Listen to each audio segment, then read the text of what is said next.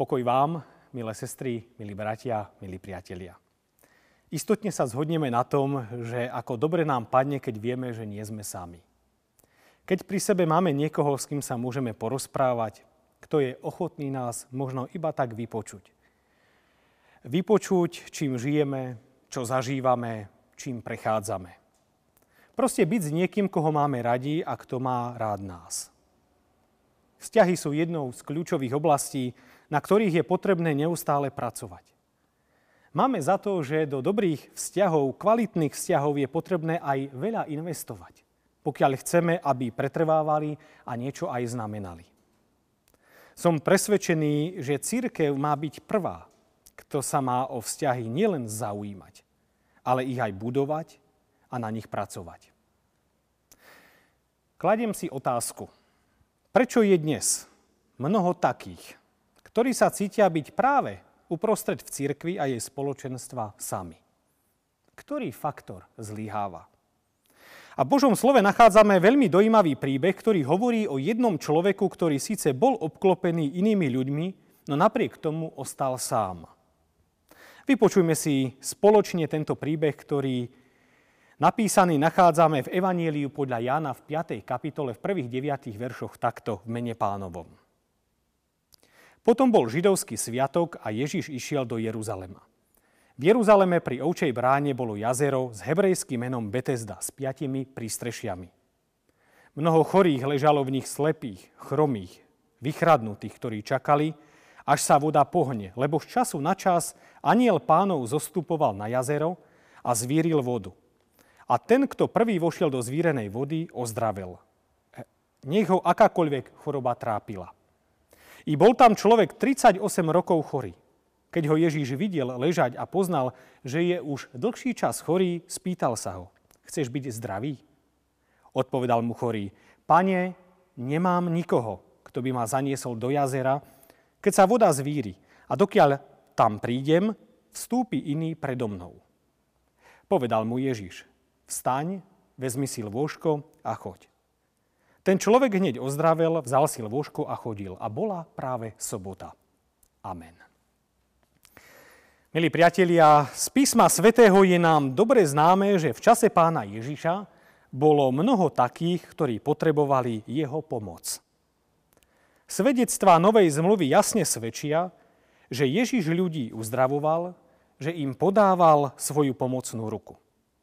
Ďalej, že robil zázračné divy. Kriesil mŕtvych, hľadajúcim pomáhal nachádzať zmysel života, smutným a utrápeným ľuďom dával nádej, či vyčleneným z náboženského spoločenstva kvôli rozličnému handicapu opäť vracal dôstojnosť a jedinečnosť. Jednoducho, Pán Ježiš nikoho neobchádzal. A to všetko iba preto, aby svojim postojom deklaroval prítomnosť Božieho kráľovstva, do ktorého patria všetci. A my sa tu stretávame s človekom, o ktorom sa dozvedáme, že bol chorý 38 rokov. Nie je tu zmienka o tom, akú mal diagnózu. Niektorí tvrdia, že mohol mať svalovú dystrofiu alebo prekonal viacnásobnú porážku, keď čítame o tom, že ležal a nemohol sa samostatne presúvať. V Betesde, čo v preklade znamená dom milosti, sa nachádza jazero so zázračnými účinkami.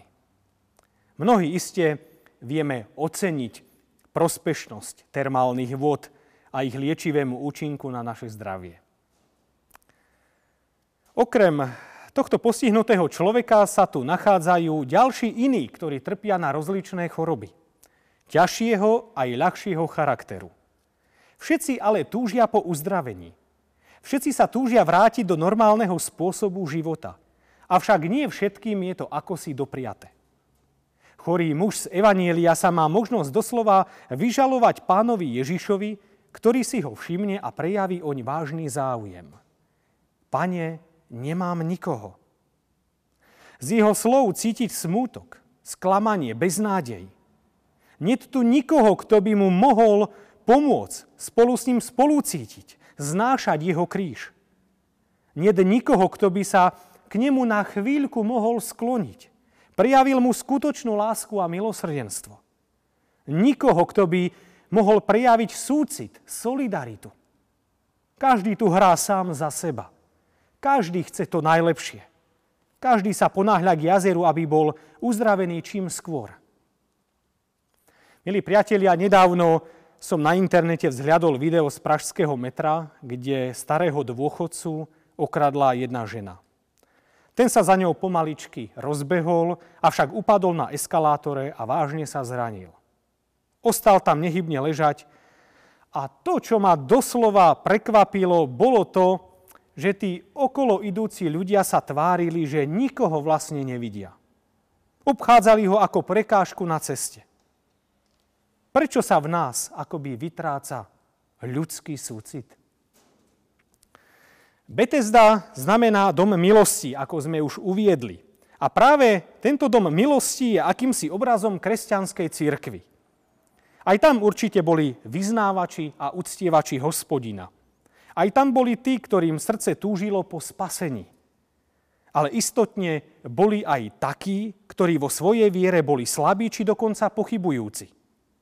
V každom prípade to boli ľudia rôzneho myslenia, cítenia a nazerania. Ale je veľkou tragédiou, ak sa toto deje práve aj v prostredí cirkvi. Ak hráme každý sám za seba, sledujeme najmä svoje vlastné ciele a priority. Riešime svoju agendu a svoje problémy. Budujeme svoje charaktery a tým zvyšujeme svoje ego.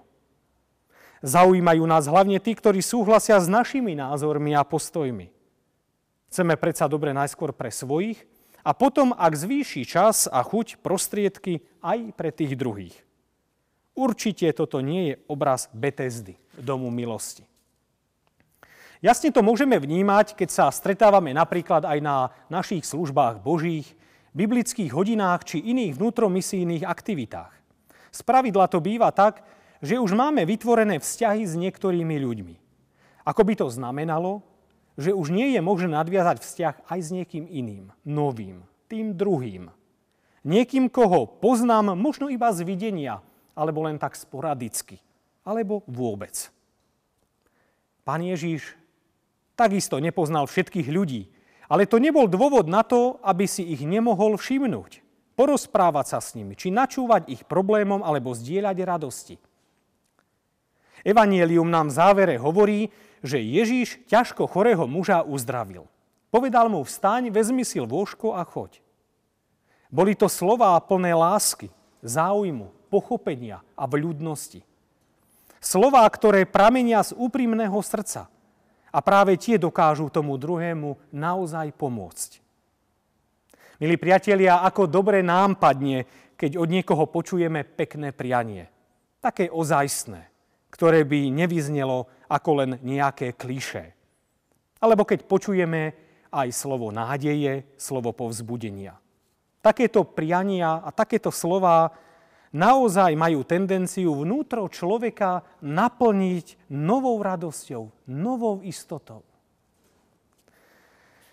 Príjmime preto túto výzvu, aby sme boli tými, ktorí nemajú problém všimnúť si aj toho druhého. Nespoliehajme sa na to, že keď niekto bude odo mňa niečo chcieť, tak príde za mnou. Nemusí tomu tak byť. Sú ľudia možno, ktorí sú hambliví, málo komunikatívni, ktorí sú introverti. Ale my sme pozvaní k tomu, aby sme sa stali tými, ktorí dokážu o tých druhých prejaviť naozaj ozajstný a patričný záujem. Lebo cez tento náš záujem môžu práve vzniknúť nové krásne vzťahy, priateľstva. A tie môžu poslúžiť na svedectvo našej živej viere. Pretože cirkev je miestom pre všetkých ľudí. A každý by sa v nej mal cítiť byť prijatý. A takisto prosme Pána Boha o jeho milosť pre naše cirkevné zbory. Aby boli takými miestami, kde sa ľudia dobre cítia, kde vnímajú skrze naše vzťahy skutočnú Božiu prítomnosť. Potom ako cirkev nebudeme už zápasiť s tým problémom, že naše členstvo štatisticky upadá. Že je nás čoraz menej a menej. Pretože tam, kde sa prejavuje vážny záujem o toho druhého, tam ten druhý bude nielen prichádzať, tam bude aj zostávať. A istotne aj druhých ľudí potom pozývať a privádzať k živej viere. Želajme si, aby naša cirkev bola cirkvou požehnaných vzťahov. Nech sa v nej necítime byť opustení, smutní a nepovšimnutí ako muž z Evanielia. Nech v nej nachádzame dobrých a úprimných ľudí s veľkým a odvážnym srdcom. Nech je nám v tom Pán Ježiš vzorom, že na každého človeka sa díva s láskou, úctou a veľkým rešpektom. Amen. Modlíme sa.